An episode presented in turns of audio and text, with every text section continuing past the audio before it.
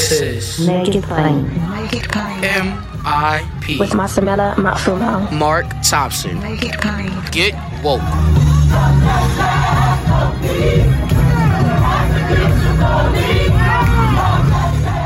Ladies and gentlemen, today we're going to talk about, here on Make It Plain, one of my favorite subjects baseball. But not really great news to tell about it right now because if you've not heard, I'm sure you have them. There's an MLB lockout in effect. We're going to talk about this. Some people are confusing this from what happened in 94. What 94 was a strike. This is a lockout, very different. We'll get into that. Happy to have with us from Payday Report which covers labor in news deserts. We want to hear about that too. And he's been tweeting about the lockout, and I thought we could use his insight. Mike Elk from Payday Report joins us here on MIP today. Mike, how are you, buddy? Good. It's great to be on the show. It's pleasure to have you. Thank you um, uh, for joining us. First of all, tell us a little bit about uh, Payday Report. Well, Payday Report is a crowd-funded labor publication. Six years ago, I was legally fired for union organizing at Politico, and I won a large settlement and invested the money in starting my own crowd-funded publication. We didn't make a lot of money the first couple of years. Now, you know, we have enough of a, of a revenue coming in to support a staff of two and a half. Uh, it's a shoestring budget, uh, but we do things other news publications can't. For instance, um, we run a strike tracker. We've tracked over 1,700 strikes since the beginning of the pandemic in March of 2020. Um, and we've helped change the narrative. Uh, the New York Times cites us, NPR cites us, Washington Post cites us, um, and we were just nominated for an Emmy for our work with CNN. Uh, so we do some partnerships with other publications, but we run our own publication. We, you know, our, our audience is really people that are out in movement that really want to know what's happening in fights, that can learn lessons from fights. Uh, so often when we see coverage of labor issues, it becomes this dollar and cents things. It becomes this he said, she said thing between the company and the union. It becomes this poverty porn thing. But rarely do we actually have images of workers, uh, you know, being you know political actors who have a lot of autonomy in their own life, uh, who can do stuff. And you know, as somebody who grew up in a pretty blue collar uh, union family here in Pittsburgh, uh, where I live, I, I live just 15 minutes from where I grew up. Uh, it always kind of upset me uh, going to college and meeting these people who were lecturing people, but had no real uh, understanding of what it means to sort of be in a community-wide, you know, to live in a neighborhood where, where once there's a 5,000 person uh, factory. It was entirely unionized, and a lot of people who grew up in my neighborhood were part of that union, part of that political struggle. And I think we've really lost track of that. So Payday really seeks to aim to talk to folks that are in the movement, as well as we break through the corporate media quite a bit um, and so we, you know, travel around. We try to focus on plays in the Rust Belt, in Appalachia, in the South. And my personal love of my life is, is baseball. So to see a labor struggle in baseball coincide uh, is a story that we thought was very important to cover, especially since uh, we haven't seen much coverage of it, in part because the players' union doesn't mobilize fans. I mean, you know, here you have a lockout, a major labor dispute happening uh, in America's pastime, a cultural symbol, symbol that matters a lot. And we're not seeing labor really pick up uh, this cause in the way that it should. And, and that has a, a, big ripple effect. Um, you know, we saw last year uh, in 2020, uh, you know, we had the NBA strikes, which led all the other sports striking. And then you really, you know, our statistics showed on our tracker that there wasn't really a ripple effect we all know that sports are huge cultural symbols. We all know tons of people, you and I do, that um, watch baseball, that watch ESPN all day long. And so, if we're going to have a fight uh, in the uh, America's pastime, it should get wide attention. And I think what they're fighting over is very similar to what so many Americans are fighting over in this age they've dubbed the Great Resignation. You know, we've seen for the last couple months, four million people quit their jobs after the pandemic uh, there's a labor shortage for a variety of reasons. Uh, and we're seeing folks say, you know, that we're treated as essential workers, that they no longer want to be treated that way. Now, in baseball, they can keep you under the control of one team for up to seven years in the minors and six years in professional life. And, and this uh, means that people up until about the age of 30 have no real freedom to where they want to raise a family, where they want to root, live, and you know they're treated as if they have no freedom. And and the other big issue we're seeing in the baseball strike is, you know, you have teams like here in Pittsburgh where um, you know we get all kind of profit sharing from the Yankees and other places like that, uh, but you don't actually spend it on players. You know, instead you have what's called tanking, where a small budget team like the Pirates, you know, you have these owners that are very capitalist that think, oh, the team's always going to be bad, uh, so we're not going to invest a lot of money into them because, oh, how are we going to compete? And so instead, they take that money from the revenue sharing and they take it home just as profits. And quite frankly, I, I, don't think that's fair. I don't think that's fair to the fans. I don't think that's fair to the teams that are paying that kind of money. And so I think this lockout, I, I mean, it hasn't gotten quite as much attention because it's not in the middle of a season, but it does have very real ramifications for many of the players. Many of the players who are in rehab are cut off from their health insurance, they're cut off from their salaries. Uh, and, you know, it's a chance for the labor movement, I think, to take on one of America's cultural symbols. And you know a win baseball could inspire workers in other industries. And i think and i don't know if you feel this way i think so much so many people on the left get into this kind of knee-jerk anti-sports mentality and i don't really understand that.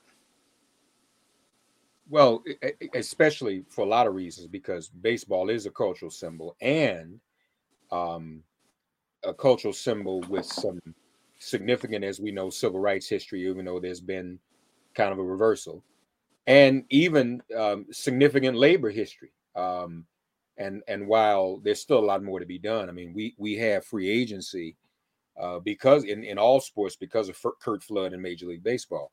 But I, I want to go back to something you said. First of all, you you said that did I understand you correctly that the players union is really not trying to organize the fans? Yeah, there, there haven't been any real effort. I mean, I've talked to baseball fans that can't tell you what this lockout is about and I'm talking folks that are political activists. I'm talking to folks uh, that are that are always tuned in, you know, to all that why do you, stuff. Why do you think that is? Why do you think that the players' union doesn't want to do that? Because because that's they should, but why do you think that is? I think part of it is that they've always had this sort of um, relationship with a lot of the owners and other unions are this way that you know we can just work things out at the bargaining table and we don't want too much media attention because look what happened to us in 94 and 95 when you know I, I was nine years old when that happened.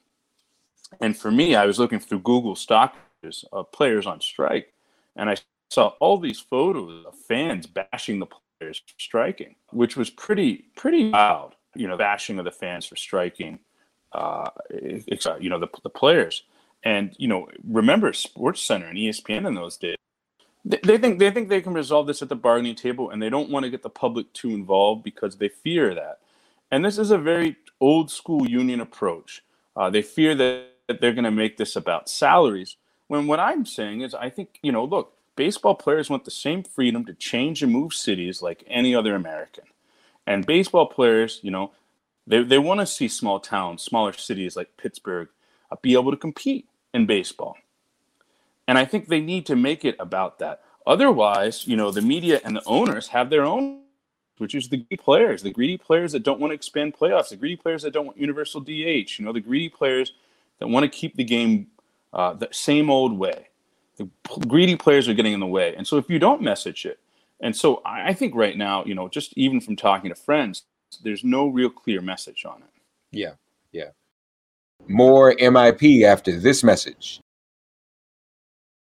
And you're right, the, the, the, the players have been silent. But but let's try to get some perspective on this. What what is it um, that you see as the players' demands? What is it that they want that the owners are resisting giving to them? Well, what they're what they're resisting is, um, you know, they want to see the service time that a team can keep you under contract reduced from six years down to five. They see rules against playing with that service time, and they want to see teams that get revenue sharing checks actually invest in those teams. I mean, every year with the Pirates, we have a fire sale. You know, we'll develop a couple good players and then we'll trade them away. And sometimes we get back very good players like Bryan Reynolds. And yeah, I mean, look, we got uh, Bryan Reynolds in the trade for Andrew McCutchen. That was a good trade, and sometimes teams have to do that trade veteran players for prospects. But a lot of times, I mean, look, you know, we traded away Tyler Glasnow and Austin Meadows to the Rays. We don't have a single player we got out of that trade on the team still, while they're being powerhouses for the Tampa Bay Rays. Uh, we traded away Gerrit Cole.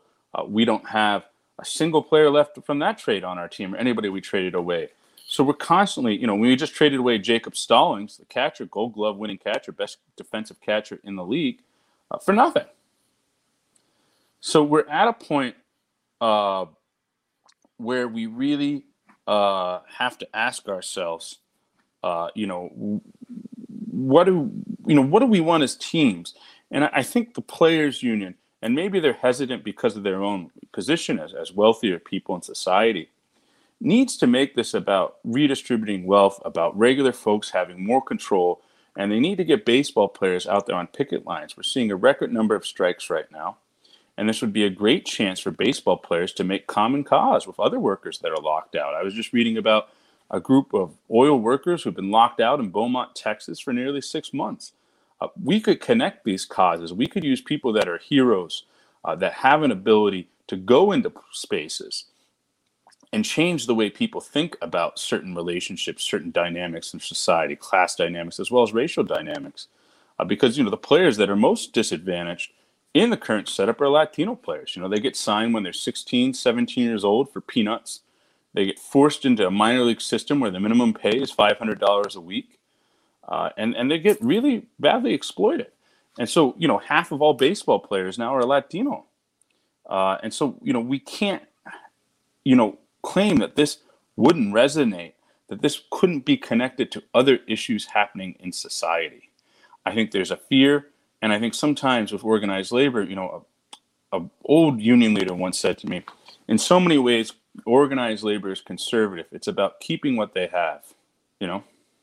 And and and we know too that um, since the Reagan years, um, organized labor has has declined in popularity, and that's by design. We know that that was a whole agenda uh, that came in with Ronald Reagan, unfortunately. So uh, reducing the service time, seeing to it the teams don't just tank. Um, you, you mentioned the Pirates, your hometown team, and one of the things that that drew me to you was that you wrote about how uh, Major League Baseball, for those who don't know, has scrubbed the images of all current players from all of his websites. And it's posting um, images of former players, past players, Hall of Famers from their glory days. And you pointed out one in particular, Roberto Clemente, uh, not to mention others, but we'll focus on Roberto since that's your hometown, the Pittsburgh Pirates. Um, he would not have wanted. I don't think Jackie Robinson or Hank Aaron would either, but they would not have wanted their MLB exploring their images during this lockout because they would have stood with the union, right?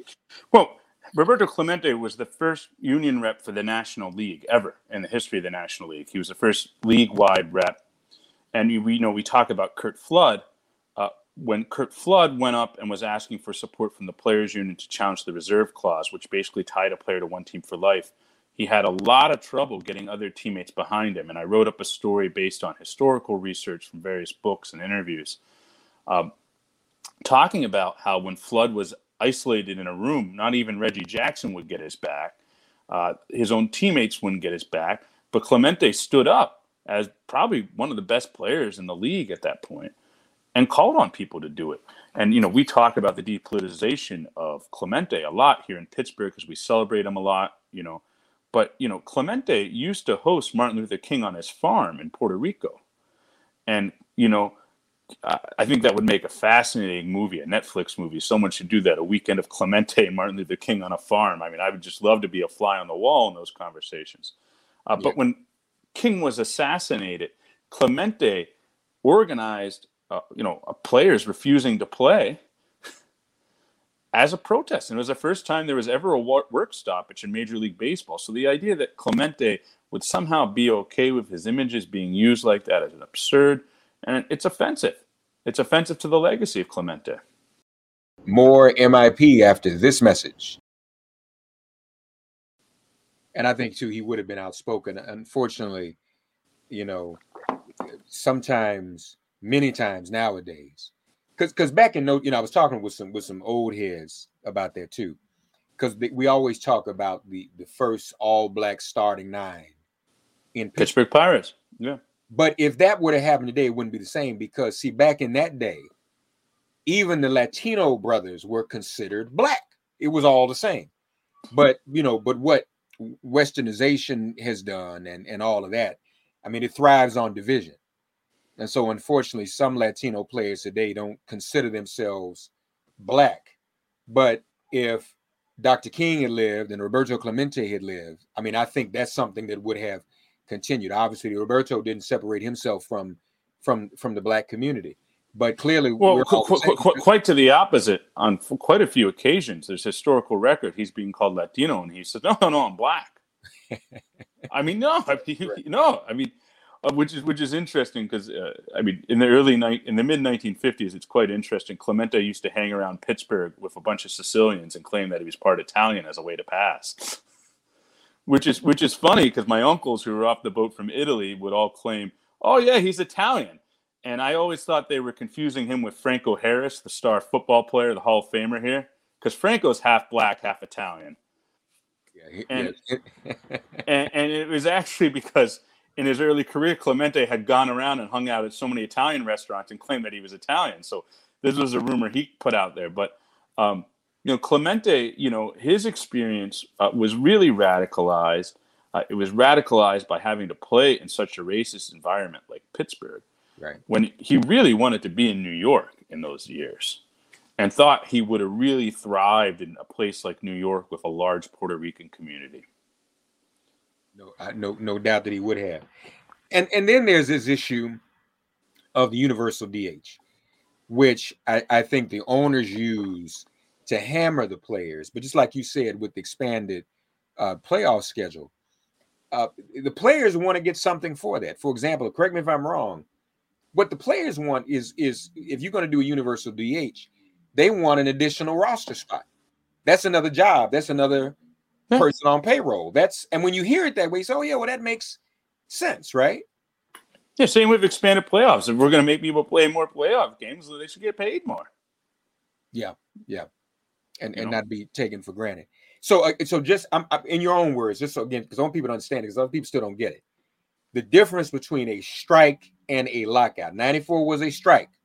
The players are not striking. They're not the um the antagonists here. It's the owners that have locked the players out. Yeah, and that's and that's a manipulative move by the owners because it puts the control to end the lockout in the hands of the owners. You know, you can have a strike where maybe you know we decide to go on strike for three or four weeks. Uh, there was actually a strike like this in Reno of the Reno bus drivers, uh, where they went out on strike for a couple weeks. They came back in. They got some partial agreements on some part of the contract. They worked for another month. They went back out on another strike for two or three weeks. Then they worked for another month and then went back out for another two weeks. And you can do that in a strike. The union has more flexibility. The union can do that. With a lockout, you take the power out of the hands of the union and you make the union almost a hostage to whenever the owners decide, hey, we want to end this thing. Because a union can, can end something at any time and just go back to work. They don't necessarily have to agree to a contract per se. And sometimes a union, you know, what a union can do is, you know, like what happened in Reno, they can strike for a little bit, end the strike, strike again. And, and sometimes those tactics are smart. Uh, but we're at a moment where we're seeing labor struggles happen all across the country. And we're starting to see more lockouts because what happens in a lockout, I just got off a picket line in Erie, Pennsylvania today at a Strayer Ironworks up there. And we were talking about this. What happens in a lockout so often is that these anti union employers will hire a company to bring in scabs, some sort of temp agency or HR agency. And once those companies get hired, the employers almost always go for lockouts as a way to regain the power. Uh, and so, you know, we're going to see that in other places. And I really think Major League Baseball players could really be connecting their struggles to other people, as well as not just connecting their struggles to other people, but also bringing up the issues of minor league players. You know, only one out of every 50 minor leaguers makes it to the pros.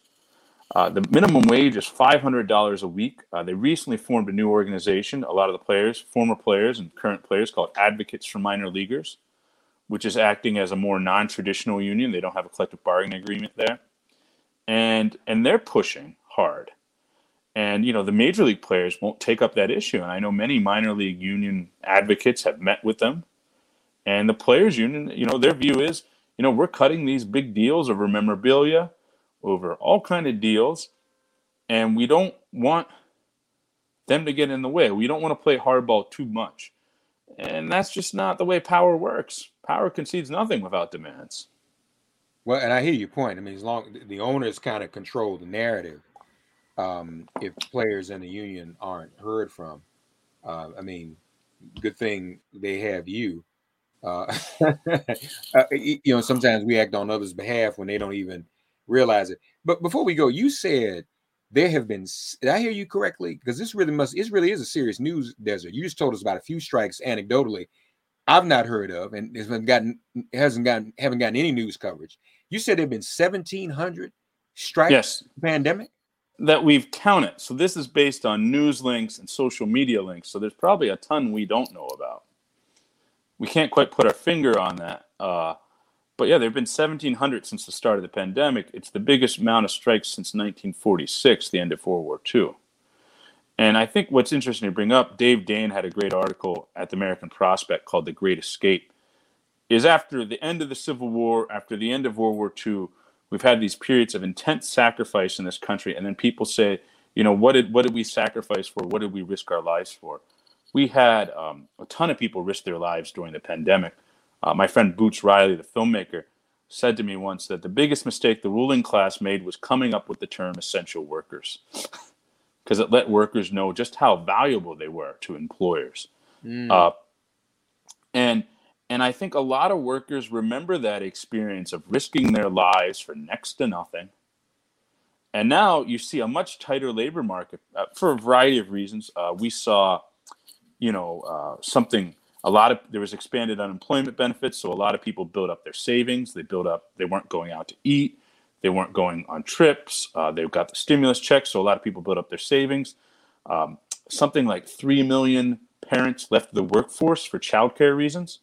They started to realize during the pandemic that it was cheaper in some ways, or, or slightly less cheaper to stay at home than you know commuting and not getting to spend time with their kids. Two million people retired early. Uh, Trump significantly cut down immigration, so that there was a lot of people that would be coming into this country for jobs that weren't over the last couple of years. And then um, a lot of people, I mean, we saw these statistics too. A lot of people during the uh, during the pandemic started their own kind of gig companies, their own little side hustles, some of which have expanded. I mean, I have a, a side hustle that's expanded. I mean, in many ways, that's uh, not so sadly, plus and mi- minus becoming the American way in some ways. And so we have this period of a very, very tight labor market and wages rising across the board uh, for a variety of reasons. And, and we've seen, you know, some last month there was something like 4 million people who quit their jobs, which is record levels. It wasn't quite as high as the month before. Uh, there's been some more holiday hiring, etc. But you know, you're going around now. Uh, you know, I turn on the radio; they're advertising for Amazon jobs where there's three thousand dollar retention bonuses if you stay long enough. You know, they're offering up to twenty-two dollars an hour. The local gas station Sheetz here is offering folks eighteen seventy-five an hour. So we're seeing in some places wages really rise because workers now feel that they want something better, particularly workers who work during the pandemic. You know, and, and the other thing to bring up is not only are these the expanded unemployment benefits, all these other factors, there's a lot of folks that were essential workers during the pandemic that said, I don't want to do this anymore and figured out ways to get jobs doing other things. So we're seeing particularly high in the retail sector a lot, a lot of walkouts, uh, and that hasn't really been covered because uh, you know our publication is the only publication that's really tracking them, and you know we've been cited in some major publications um, like the New York Times and NPR and and Washington Post, uh, but you know there's no you know if you look at labor struggles, right? We don't have the General Motors and the U.S. Steels and the General Electrics, where you could call a strike and you could shut down a good chunk of the country anymore. Workplaces are much smaller than that. It's much more autonomized. So unless you're looking out at the trends and you're comparing trends across regions and comparing, you know, there might be a strike of 40 people here, there might be a strike of 500 people there, 1,000 people there. You're not seeing the whole picture. And I think so much of what the mainstream media and even some of the progressive media does becomes very lazy, becomes very, like I was saying at the beginning of the segment, it comes about poverty porn, uh, it becomes about, um, you know, just BS. Let's call in a bunch of academic experts, as opposed to going out and you know talking to folks and really you know painting things from the perspective of the people that should be reading these publications, workers, which is probably one of the reasons why many of these publications are failing. Interesting. Would you say that the, the millions of people who've left their jobs for all the reasons you stated. I mean, people are, are awakened. People know they're essential now. People want to be free to make their own choices. I guess you wouldn't call that a strike per se, but would that be sort of a, a cultural or a de facto strike, sort of? Uh, well, well, well, in many ways, and I think people don't look at it. I mean, it's very difficult to organize a union. It's a very bureaucratic process, and people have deep concerns, and they walk out. And you know, it reminds me of what W.B. Du Bois once said that the largest strike in American history was when enslaved African Americans walked off the plantation. And you know, in labor history, we don't look at it that way. But it is. I mean, you had millions of people get up and just leave. And just really, you know, shut down a big chunk of the plantation economy. The fleeing and you know the the joining of the Union Army and and and, and a bunch of other stuff and so, you know, I think in many ways there's parallels to what's happening today, because particularly we're seeing, particularly among young black folks in the retail sector, a lot of walkouts, a lot of people posting things on TikTok of videos they made. I mean, there were strikes we wanted to count on our map that we couldn't, where you know young black folks are making creative videos where you know people are rolling out of a workplace and you know the song "Roll Out's on, and we said, "Oh, we'd love to put it up on the strike tracker, but we can't find a physical address." You know, like can you guys please tag the location before you make these great viral videos? But you know, this is what's spreading. Is particularly on TikTok. You're seeing, you know, these videos go viral and get half million million views, and I think it raises some questions about the top-down nature of the labor movement. Um, you know, they came up with this idea of Striketober, which our statistics show that there was no major spike in October. The highest point of strikes we've seen since the pandemic was the month after George Floyd was killed. There was over 600 strikes. And I think that gets to something much deeper, which is that, you know, sure, unions are about getting better pay and things like that, but they're about respect and dignity. And a lot of black folks, a lot of Latino folks in this country, I mean, we're disproportionately essential workers. They know they're getting screwed, and, and they know that this is about something much bigger than just dollars and cents. It's about it's about respect, it's about dignity, and it's about about racial justice in many ways. And I think so often the labor movement gets into this box where it's about dollars and cents, and and we don't want to take on uh, so many of these controversial racial issues because it's going to upset some old white steel worker in Ohio somewhere. Well, you know those old white steel workers in Ohio, they all went in for voted for Trump. So, I mean, you know, let them. You know, I hope they. I hope they come around those guys, but uh, uh, we shouldn't be waiting around for them either. Um, lastly, um, with with all these organic strikes that have been taking place, if you will, individual and organic, during the pandemic, and we saw what happened with Major League Baseball in, at the height of it last year. Do you think that that gave um, Major League Baseball players uh, also some inspiration? Um, to stand up for themselves in this situation? Uh, and two, what what what are your predictions for this lockout? Will it? And I mean, I mean, I know this isn't a strike; it's a lockout, but players are, are clearly not acquiescing. Um, what are your predictions? Will this get resolved? Because I know part of the pressure of a lockout, part of the leverage they try to use is they'll spin it as if, well, they won't agree with us. We locked them out, and we won't have baseball until the players um, agree. I, I don't. I think in the long term that may backfire for the owners. But but but but what what are your thoughts? Was as others were inspired during the pandemic, do does the players union or the MLB players seem equally inspired? And what do you think is going to happen? Well, I think um, I, I think I think you know the strikes last year really did encourage players and show them how much support they got. Uh, and there were some really powerful scenes, you know, when Mookie Betts and Clayton Kershaw both decided the Dodgers weren't going to play, and that was broadcast on ESPN. That was a huge moment. Uh, and Mookie Betts said that, you know, he really felt like he was more part of the team when he saw guys like Kershaw getting his back. And so they did have a, a test run. And so they've been through this, and they've seen that fans will get their back. And I think the strikes last year, which were over racial justice issues, I think is a key reason why the players need to connect this to things happening in people's everyday lives. Because people felt for the players because they connected it to racial justice struggles. People were out in the streets and people connected with that. Um, and I think, you know, the one thing about social media, look, I've been a labor reporter for 15 years. You know, pre-social media, you'd go out, you'd cover a picket line. People would only find out if they got support, if there was a nice news article, or maybe some friends or family came up to them. But now I, I picked up on this covering the teacher strikes in West Virginia and elsewhere. You know, if a player posts, you know, if a teacher or a player or some worker posts, you know, hey, I'm going out on strike on social media, and a couple hundred of their friends like it, well, they know folks have their back and they know who they are. And, you know, if you look at what the players even did, you know, because MLB had to scrub from the statistics pages all the, the, the faces of the players. So they put up these silhouettes, and all the players started putting up silhouettes of themselves. And they saw that this was getting thousands of likes and retweets. And so even though, you know, the players' unions leaders might be socially conservative, I mean, these players, they're all on social media. They're talking to folks. They're, they're not in some bubble, some vacuum. Uh, they know they have support.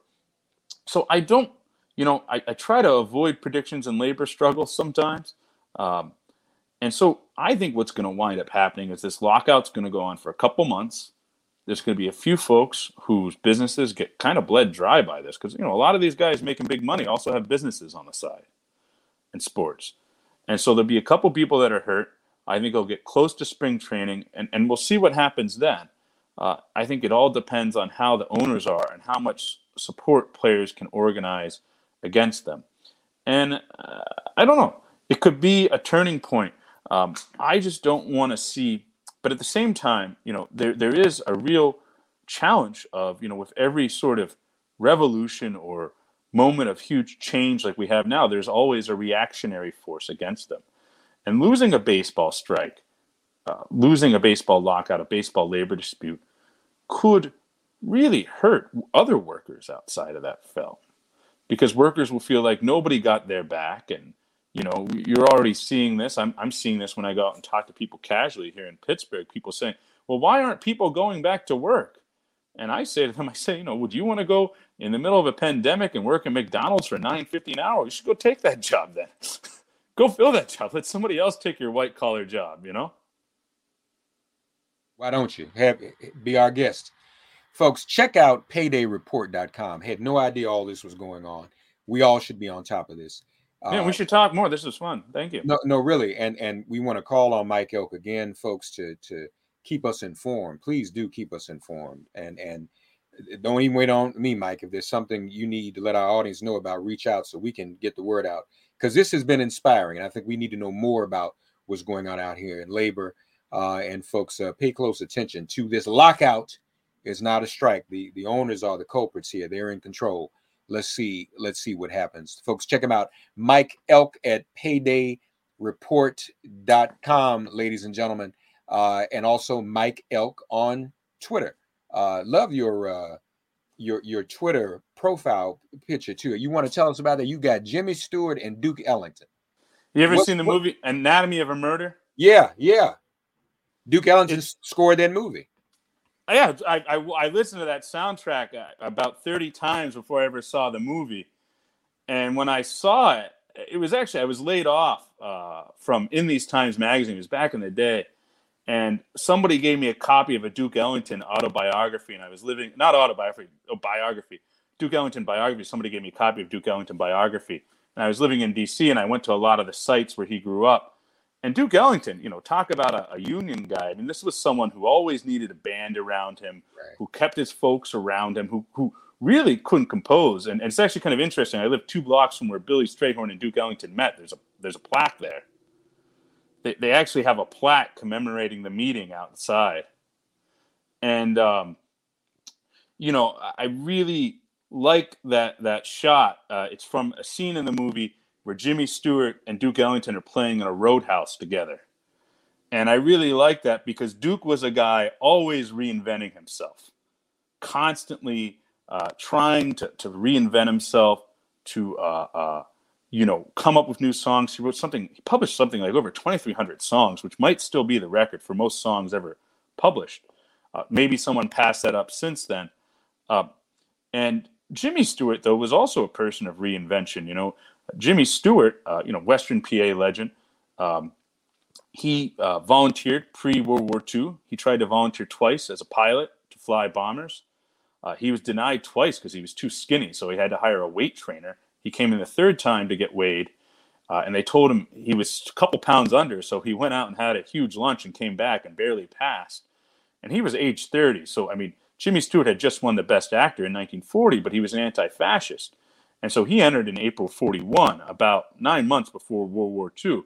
And then, since he was this big famous actor, the U.S. military wouldn't let him into combat, and he really fought to get into combat. He had to pull some strings, and you know his father had been in combat, and his grandfather, and so he winded up flying something like 50 B-17 missions over over Europe, and some pretty bloody fights.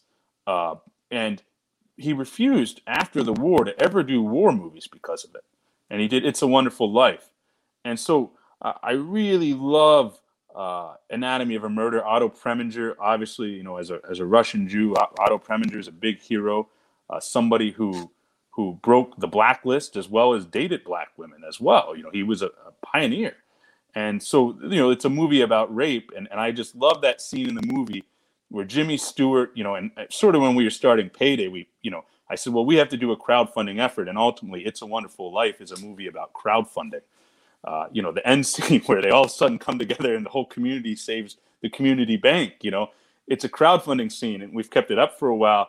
And uh, you know, just you know, being after Politico after getting fired, you know, I, I love that movie. I watched it a million times, and so I've always kept that up on there to think of you know what it must have been like for Jimmy Stewart, two people that really reinvented themselves, who were through some tough stuff. And I mean, Ellington was through some tougher stuff than people gave him credit for. He wasn't someone who talked about himself very much he very much avoided talking about himself. I mean, he would talk about his people in his band, he would talk about his music, but he he wasn't someone to boast, and he was actually a very very private person, and, and a very eccentric person. You know, he would drink just straight hot water.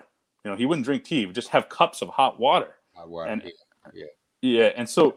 Uh, you know, we have that photo up there to sort of pay tribute to that scene where Jimmy Stewart is is the out of you know voted out of office DA with a small little law firm, and and he meets Duke, and Duke says, "Hey, why don't we sit down and jam out for a while?" And so I, I just always love that scene. Yeah, no, that's that's great. Um, and you mentioned Politico, folks. So you know we've been talking about a lot about Politico and some of the dirt it's doing. It's it's disproportionate. They do a lot. Yeah, yeah, disproportionate, dirty coverage of Kamala Harris. Even did a big headline the other day about how she doesn't use AirPods, like you know, in, anything kneecap her. Um, and it's also they were upset about uh, uh, Dana Milbank at the Washington Post uncovering the disproportionate negative coverage, greater negative coverage of Trump than of, uh, I mean, of Biden than of Trump, and Politico was at at the top of it. So, folks, that that uh, trucks with what Mike has told us. He was fired for trying to organize a union at Politico. So it all kind of that all kind of adds. Well, they, they just unionized. It took them six years, but they did it. Good. Well, about time. About time. Mike Elk, folks. Mike Elk on Twitter, paydayreport.com. Mike, thank you, buddy. Thank you so much. Thanks right. for having me on. Thanks for getting woke and listening to Make It Plain. Please remember to listen, like, and wherever you get your podcasts, please give the show a five star rating. And please do spread the word. Let's all continue to pray for each other during this pandemic and this police demic. If all hearts and minds are clear, it has been made plain.